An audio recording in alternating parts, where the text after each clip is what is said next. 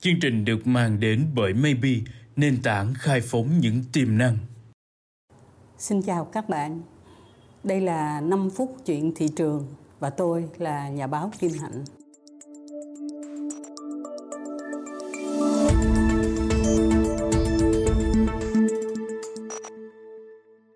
Câu chuyện ngày hôm nay là tình hình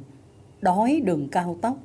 và khác đường giao thông của miền Tây của chúng ta. Muốn cho thị trường nó phát triển, đường giao thông phải mở đường trước. Đó là một cái yếu tố nó quyết định để toàn bộ cái hệ thống logistics hậu cần nó hỗ trợ cho cái sự cất cánh của cái nền kinh tế gần đây chúng ta cũng nghe là có rất là nhiều các cái đường cao tốc sẽ được ờ, mở ra và những cây cầu cũng đã phát huy được cái tác dụng của mình từ cầu Mỹ Thuận tới cầu Cần Thơ, tới cầu Cao Lãnh, tới Rạch Miễu, tới Đầm Cùng, vân vân. Tuy vậy, nếu như các bạn nghe một con số thì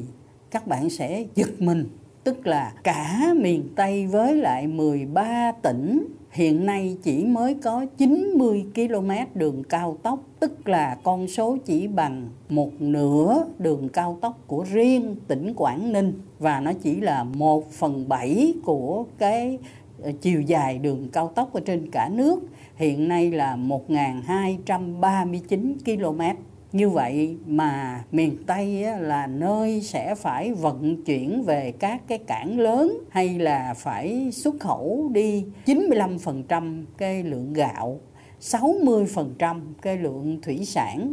70% cái lượng trái cây xuất khẩu là bắt đầu khởi đi từ miền Tây. Một hệ thống đường cao tốc và đường giao thông nó bị thiếu bị yếu như vậy thì chúng ta cũng có thể thấy đây là một cái sự trở ngại cho cái phát triển kinh tế của ờ, Việt Nam chúng ta nói chung và cho miền Tây. Cũng có người nói đó là món nợ với lại miền Tây. Chúng ta lúc nào cũng có đầy đủ cái lý do hết. Người ta cho là thiếu vốn, người ta cũng cho là cái thi công nó chậm, đặc biệt là nó không có đồng bộ. Nhưng mà những cái lý do này cuối cùng nó đi tới một cái hậu quả là nền kinh tế của chúng ta nó hoàn toàn nó không hợp lý trong cái sự đầu tư cái đường cao tốc. Đường cao tốc quá ít, đường giao thông của miền tây, cả cái hệ thống là đường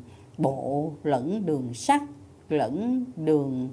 thủy cũng đều đang ở trong một cái tình trạng là bị thiếu. Do đó, chúng ta thấy rằng sự quan tâm của người ờ, Việt Nam và đặc biệt là người đồng bằng để có thể ờ, thúc đẩy các cái ngành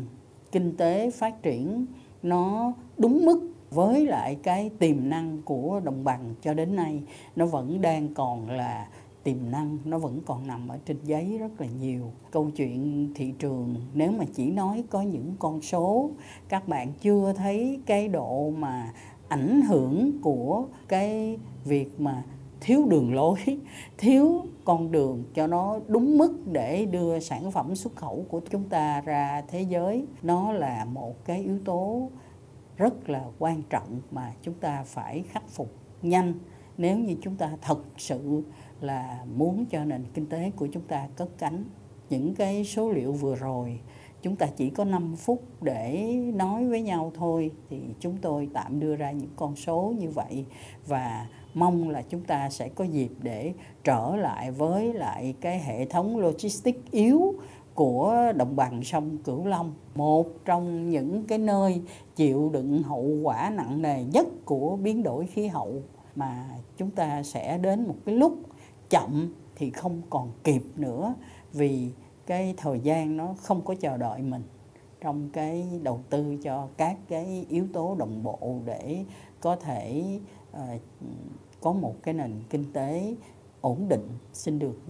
tạm dừng câu chuyện về cái tình trạng đói đường cao tốc và khác đường giao thông của miền Tây Nam Bộ. Xin hẹn các bạn trong 5 phút tiếp theo.